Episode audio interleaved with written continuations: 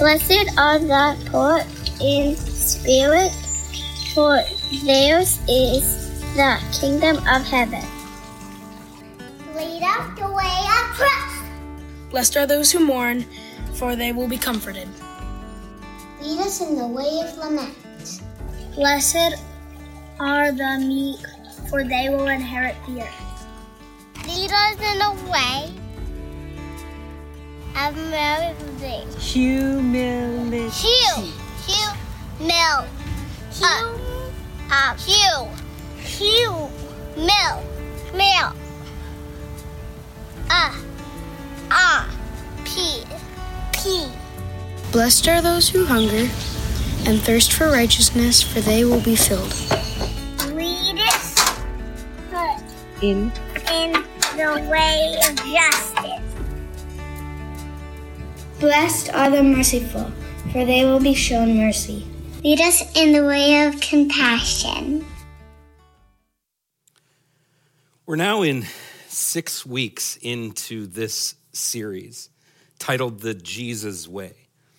And using Jesus' introduction to his famous Sermon on the Mount, we've been exploring the ways of Jesus as summarized by Jesus himself in the Beatitudes.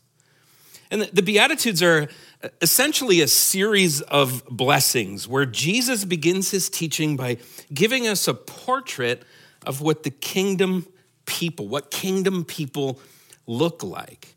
So, kingdom people, Christians, the church, what those who ushered in his kingdom look like. It's like he's essentially saying to us when you're part of God's kingdom, the kingdom that I'm bringing into this world, this is what you will look like. This will be your posture. This is how you'll present. And so, so far, we've dealt with the kingdom people. They all place their trust in Jesus fully. Kingdom people are not afraid of, of emotion and, and learn through their trust in Jesus to lament over loss, suffering, and the brokenness of the world around us. Kingdom people take a posture of humility in all things, setting aside all pride, because pride drives us toward sin. But humility represents the nature of Jesus and helps us to take a posture of love, even for our enemies. And kingdom people hunger and thirst for justice. This is what we talked about last week. They can't stand it when others are oppressed by systems and structures that eliminate equality in the kingdom. There, these, these beatitudes, these teachings that Jesus gives us, these blessings, this picture or portrait of kingdom people, they're all interconnected, folks. I don't know if you've noticed this, but like it starts off with trust and then it moves into lament, and then it moves into humility, and then it moves into justice, and now, today, it moves into mercy. All of these are interlinked, and all of them are necessary to be kingdom people on this earth. In Matthew chapter 5, verse 7, our passage for today says, God blesses those who are merciful, for they will be shown mercy. The way of compassion and mercy. They show others the ways of Jesus. You see, compassion and mercy show the world Jesus Christ. And the New Testament, folks, presents compassion and mercy as fundamental characteristics of the mission and message of Jesus Christ.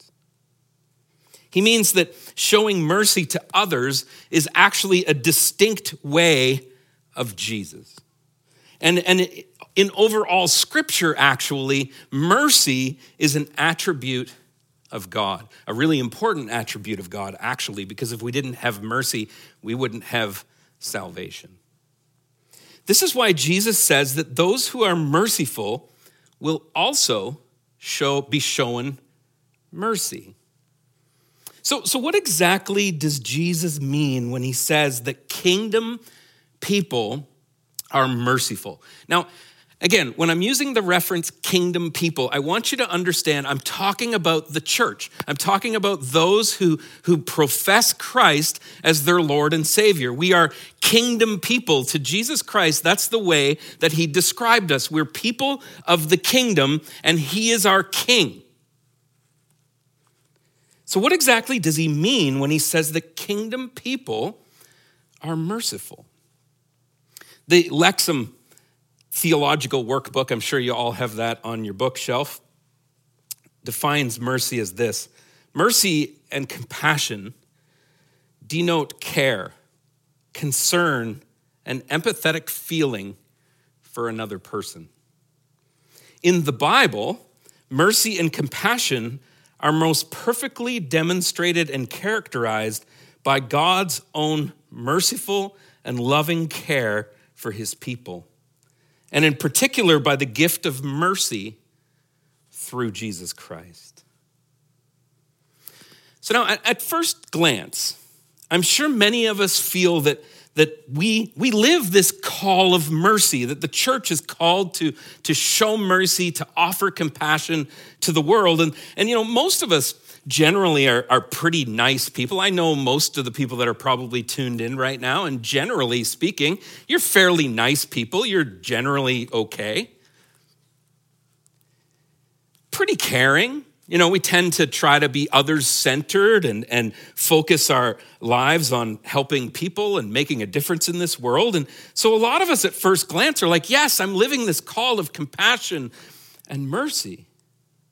And that all might be true, but I'm not sure that we actually fully understand how exactly Jesus expresses mercy and the implications that being merciful to others means for our lives. Jesus tells his disciples this amazing parable in the Gospel of Luke that, that I think captures the heart of mercy and our constant misunderstanding of being merciful and having true compassion for others. Now, this is a parable that, if you're Christian, you know this parable super well. This parable has been used so often in the Christian church, but you can turn your Bible to Luke chapter 10. In Luke chapter 10, we have this beautiful picture of what Jesus means by being compassionate and merciful, and a picture of those who are not compassionate and merciful. So, Luke chapter 10, starting at verse 25, it says, One day, an expert in religious law stood up to test Jesus. I love this.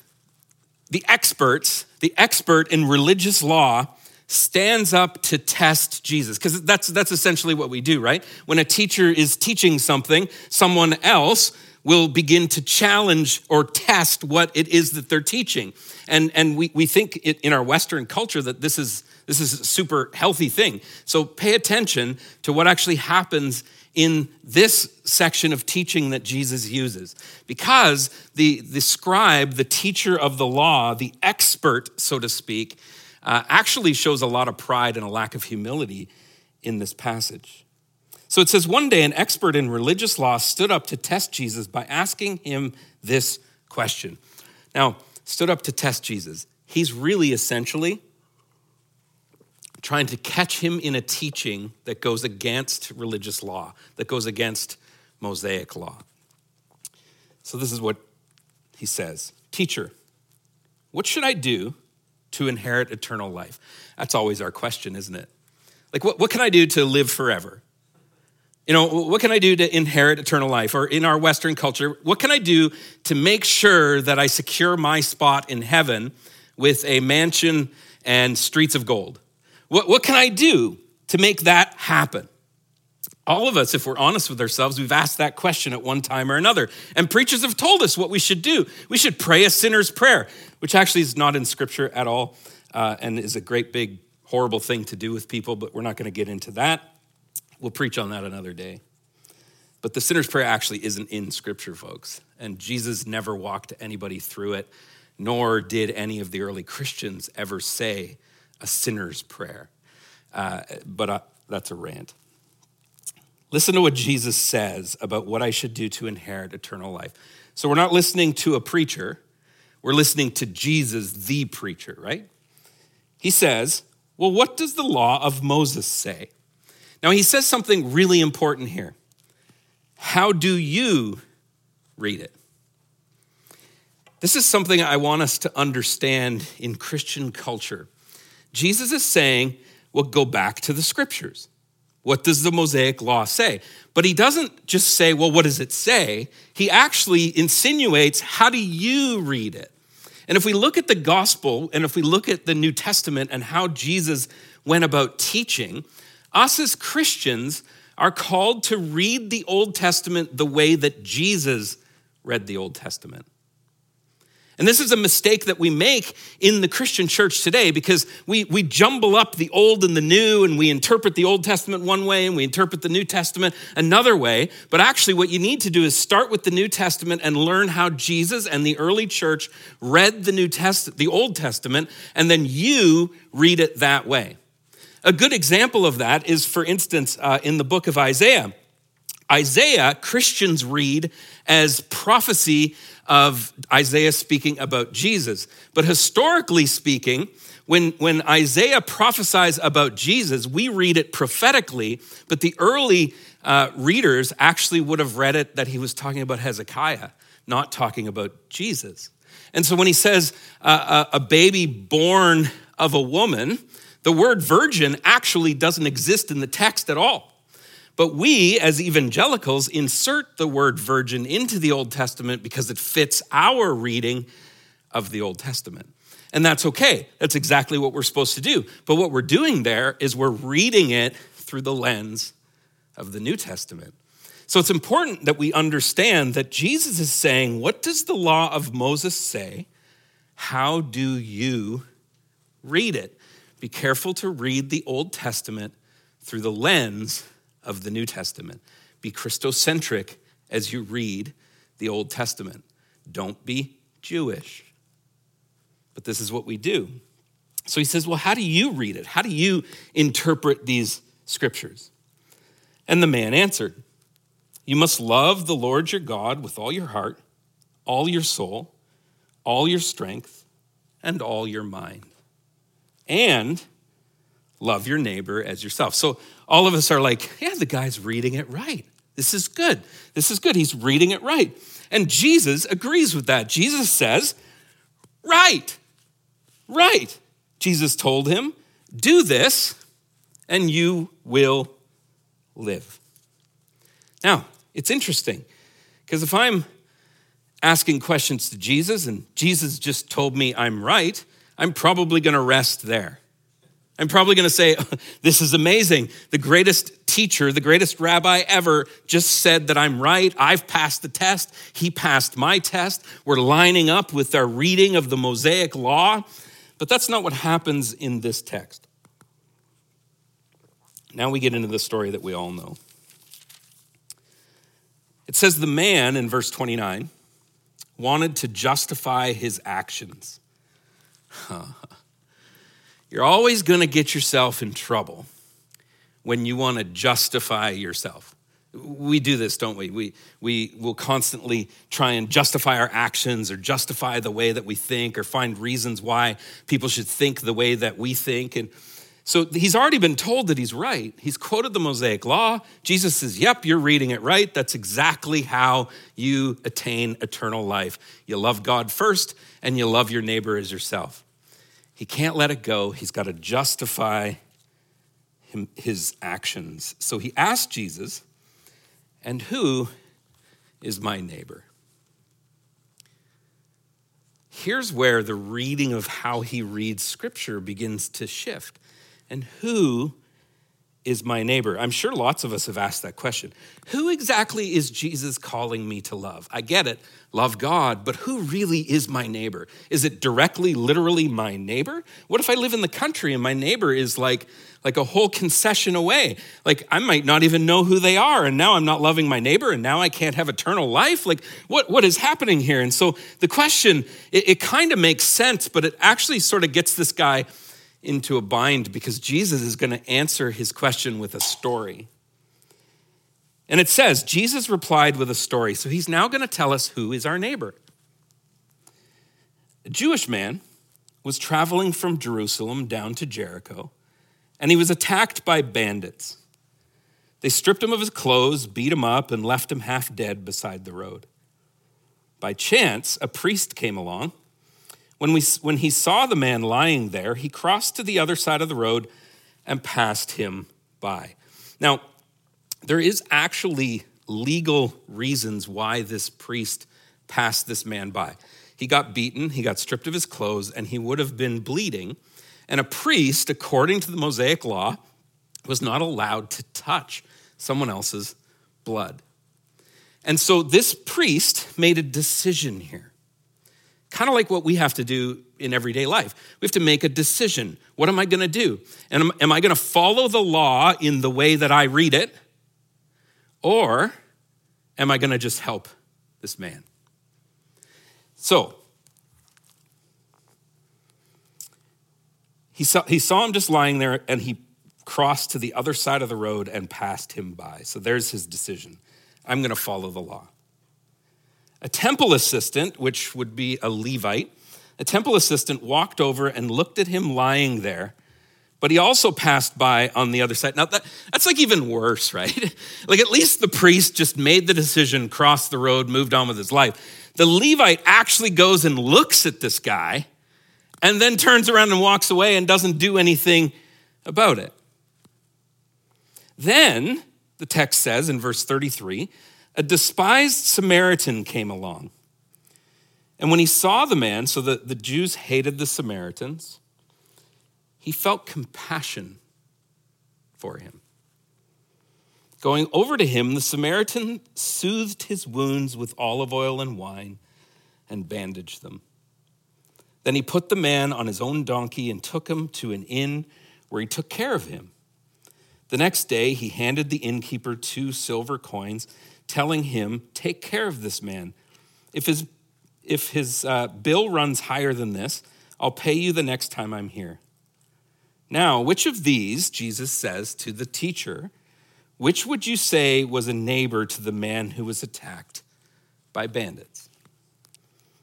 The man replied, The one who showed him mercy. So you've got two religious folks who you would think you could turn to for help, and you don't get help because they feel convicted to follow their reading of the text, their version of the law. And then you have the Samaritan man who the religious people hated, who has compassion for the other. And this man, this, this expert in the law, actually admits that the one who showed mercy is the one who took care of his neighbor. And then Jesus said, Yes, now go and do the same. Now, I know that we've all heard this story a million times.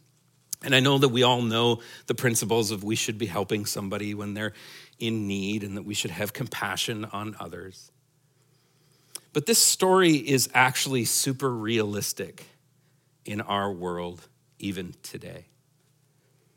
When I worked with homelessness and addiction in Hamilton, I would have numerous conversations uh, with our residents, with the folks that would, would uh, spend the night in the shelter or those who were in our recovery programs. And often the ones who were in our recovery programs were quite literally living out of dumpsters and severely addicted to crack cocaine and, and meth and all kinds of stuff. And I would have conversations with them. And in my early days, I was this like naive pastor who really believed that the, that the church's calling really mattered. And so I would say, like, you really need to find refuge. You need to find a good church. You need to find a place where, where a community can care for you, can have compassion for you, and their reaction actually in my early days stunned me, but as I studied the church more and more academically and pastored in the church, it no longer stuns me at all. What they would say to me is, Why would I go to the church? Everyone there just judges me, tells me how I need to change, and makes me feel worse about myself. Now, I know that this isn't all of us, and I know that this is just a stereotype and that we can't throw everybody into that box, but that became the ongoing theme of every time I would bring up the church to somebody struggling with addiction or homelessness. Why would I go there?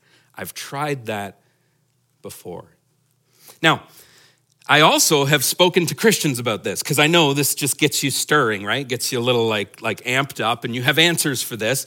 And the typical Christian rebuttal, whenever I tell this story, is that people only feel like that because they get offended by the gospel. I find that to be the strangest reaction I've ever heard in my life. The good news, they're offended by the good news. Has anybody here ever been offended when the doctor says, Good news, your cancer's gone? You're like, What? I'm offended. I can't, I can't I'm going to sue you because you cured my cancer. Has anybody ever received good news and been offended by that good news? Why do we think that the gospel is offensive? Let me unpack that a little bit. This is the rest of what we say. So they, they, they just they, they feel like that because they get offended by the gospel because they don't want to change. They don't want to change the way that the gospel calls them to. And they get upset with us because they don't want to change their lives. This isn't on us. We're just being loving by telling them the truth, giving them all the reasons why they need to change, and giving them the directions of what is wrong in their life and how they should go about changing it. The problem with this statement, folks, is that it's not biblical. That's not what the Bible says at all. You see, it's not biblical because the Bible presents mercy and compassion and grace as an attribute of God. So, this is something that we need to be. And, and so, this statement can't be true because we've all responded to the gospel, right? We're Christians, we've all responded to the gospel, but we still struggle with pride we still need to implement change in our life. So, in essence, if our theory on this is that they just don't want to change, my question to you would be how are you defining change? Are you defining it through a lens of compassion and mercy, or are you defining it through a lens of religion? A religion that's based on ethics and ethics alone. Because I don't know about you, but I struggle with pride. I struggle with offering grace to, to, to people, especially that I don't particularly like. So I guess I'm fighting against change and I'm angry with the gospel too. So, how did I end up a pastor in the church? You see, this reason of they just don't want to change doesn't make any sense. Here's the actual gospel answer Jesus died for them, for us, out of his love for us. He died so that he could offer all of us grace and mercy. He's a merciful God, a forgiving God, a loving God, a grace filled God. And it's a mercy that is so undeserving and indescribable. It's the good news. And it's great news that a man gave his life for us so that we could live, so that we could know God and experience God in a relational way. Listing off ways a person needs to change is not sharing the gospel. The Holy Spirit will convict and direct a person to change if they truly believe. Change is the role of the Spirit, not the role of the church. Folks, this is biblical. The Bible talks about who implements change in someone's life, and it isn't you. It's the Holy Spirit working through you, pushing you toward righteousness, pushing you toward Jesus. So, the, the role of the church is to share the good news. Jesus Christ died for you. Jesus Christ gave you compassion and, and covers your sin with grace and mercy so that you could live. That's good news. And Jesus, doing all of this, never once begins to list off someone's sins. Well, you know, Peter, This is what I see in your life, and this is how I think you should change. Peter denied Jesus three times, and Peter is the one who Jesus asked for when he was resurrected. Bring Peter back to me. Peter is welcome in. Someone who denied me, Peter is welcome in. This is the good news, folks, that we are all welcome, that we are all loved, that we all receive the compassion and mercy of Jesus Christ. And that is what the church should be telling the world. You see, the best way to help someone find Jesus and implement change in their lives is to show them love and mercy. To first love God in your own life, and then to show others your love for God by being compassionate and offering mercy. You see, in many ways in this story, Jesus would be the Good Samaritan who stops and sacrifices. I want you to notice this the Good Samaritan stopped and sacrificed his time and his money. The two things in Western culture that we're often not really willing to sacrifice our time and our money. He sacrifices his time and his money in order to help out someone he doesn't even know. Actually, in order to help out a Jew. That's important to understand because he, this Samaritan knows that this Jew he's helping out hates him hates him. And yet, he sacrifices his time and his money in order to help. Notice in the story, the Samaritan never says, And how's your life? He doesn't like say, like, oh, you must be doing drugs or something. That's why you got beat up. So, how's your life? Like, I need to, you know, do a little mini interview to determine whether I actually show you compassion or, or uh, mercy at, at all. You notice that that's not in the story. He just gives the man mercy and compassion with no strings attached. You see, biblical mercy, I want you to hear this. Biblical mercy is when you are willing to place yourself inside the person.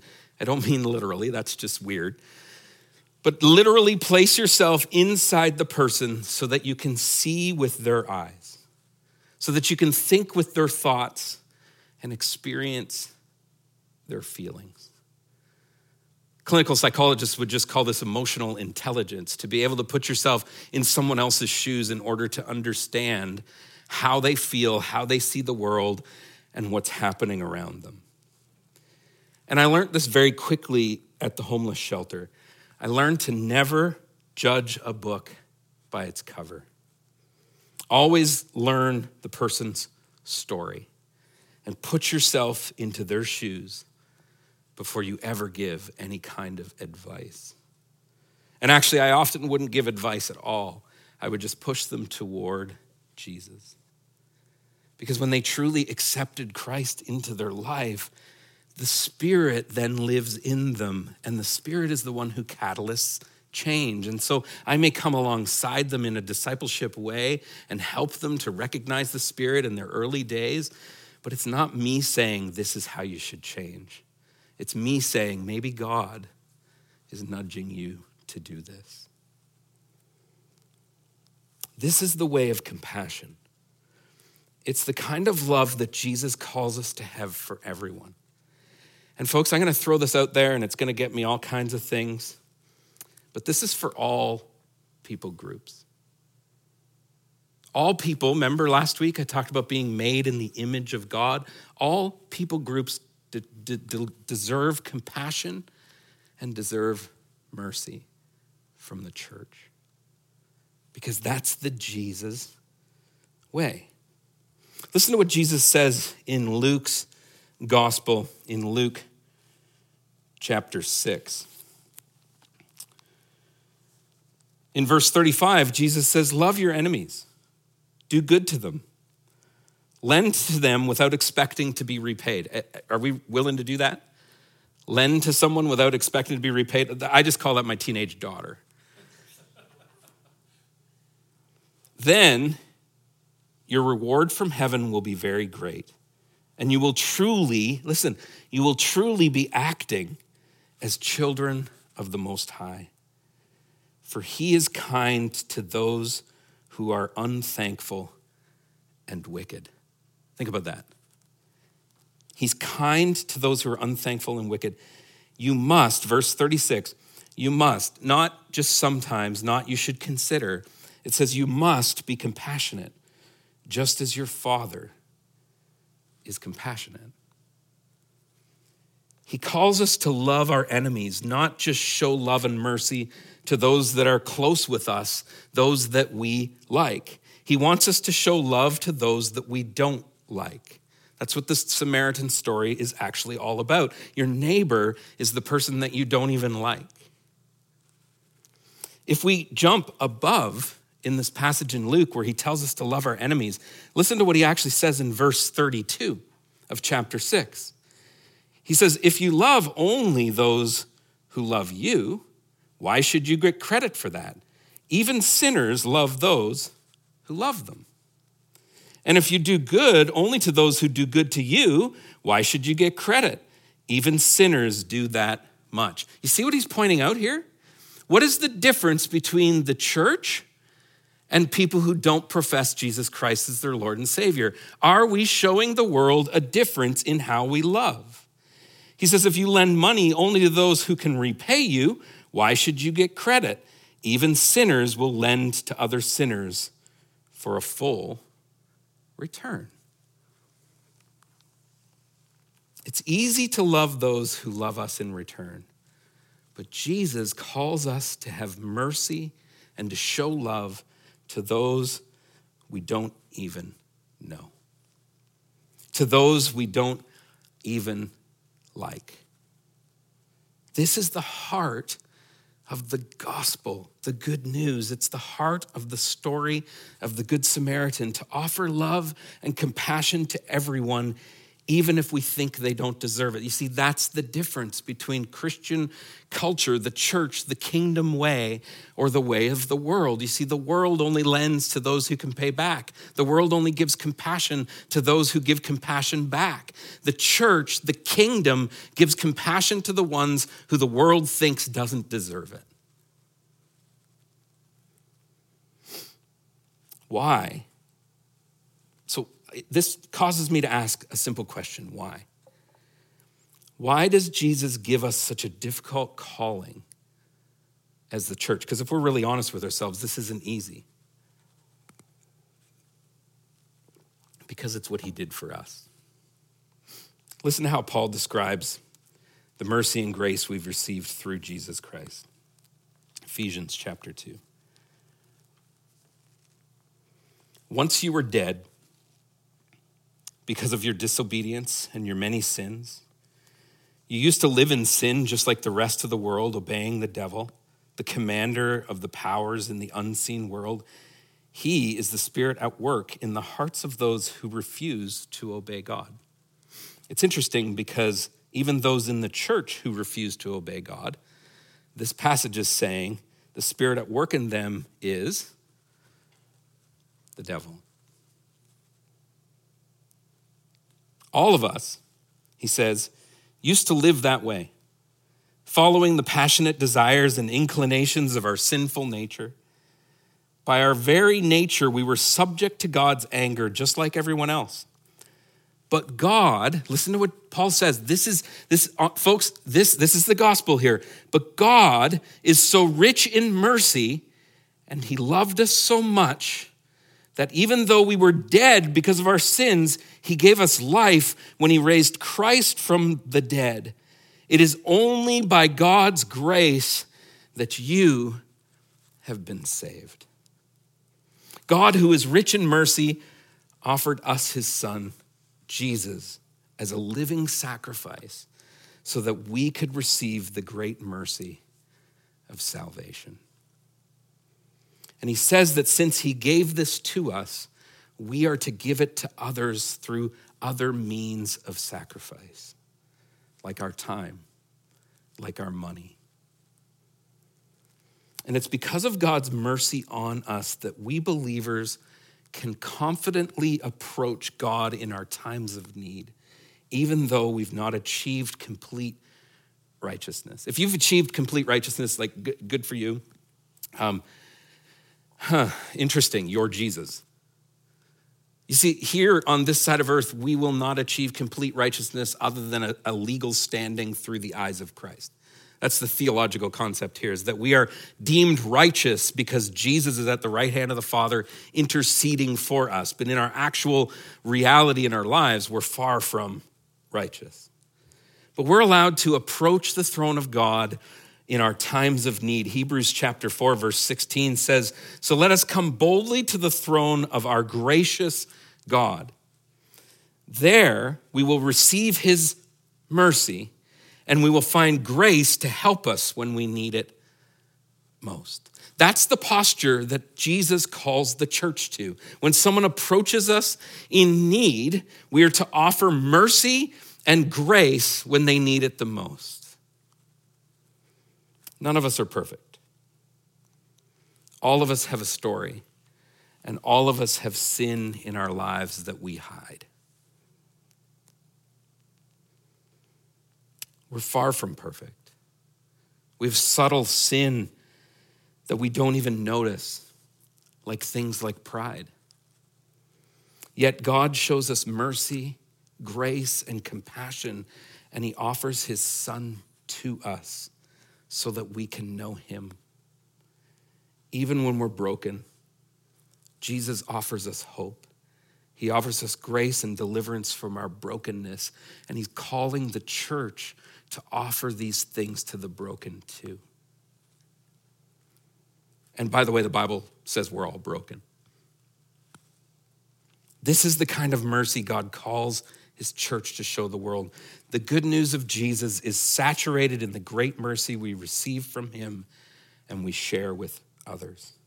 Listen to what uh, Jesus' brother James says in chapter 2. James chapter 2, verse 12. So, whatever you say or whatever you do, remember that you will be judged by the law that sets you free. So that's judged through the lens of Christ if you're a believer. He's making an assumption that the people he's talking to here believe in Jesus Christ. So then he says, There will be no mercy for those who have not shown mercy to others. But if you have been merciful, God will be merciful when he judges you. This is the way of the kingdom. You see, mercy and compassion is not an option. It's not something we pick and choose who receives it. It's something that the church is called to embody in its posture in all things. So let me ask you this morning Are you part of the kingdom of God? If you profess Christ, Jesus says you're part of his kingdom. But let me ask you a really quick side question Who's your king in your kingdom? We only have room for one king in a kingdom, and in the kingdom of God, the king is Jesus Christ. Do you offer mercy, grace, and compassion to those that you don't even know? Because that's what the king has decreed over his people. You must show mercy and compassion to all, and you will be judged based on your mercy and your compassion. That's what James is saying, because this is the kind of church Jesus calls us to be a church that is full of mercy for all people. He gave us mercy, so we should offer mercy to all people as an example of Christ Jesus. I'm going to turn things over to Tamil as she walks us through a time of reflection this morning. It's easy for us to look at other people with judgment and criticism. We're all prone to this. We don't often take the time to really listen to people's stories, to understand where they're coming from or what they've gone through, or to extend true compassion to them. But scripture tells us again and again that we have a God who is compassionate. And Jesus demonstrated this compassion in every interaction that he had with other people. When we really experience God's mercy and his compassion for ourselves, It transforms us and motivates us to extend His grace and His kindness to others. So, as we wrap up this morning, just take a minute to let yourself be reminded of the ways that God has been compassionate to you. How have you experienced God's compassion in your life? In what situations have you experienced God's mercy and His kindness? Take a minute to remember those situations and to thank God for the ways that He's shown you His mercy and His love.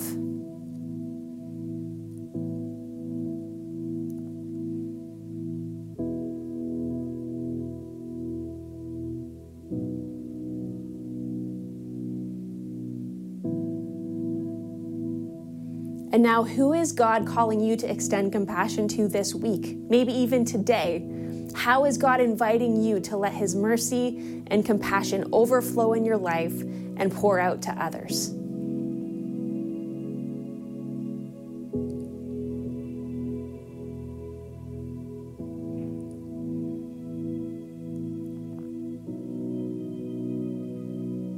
May you experience God's compassion in a powerful way this week and extend it to every person that you meet. Kelly's going to close our service this morning with a blessing from Numbers 6. May the Lord bless you and protect you. May the Lord smile on you and be gracious to you. May the Lord show you his favor and give you his peace.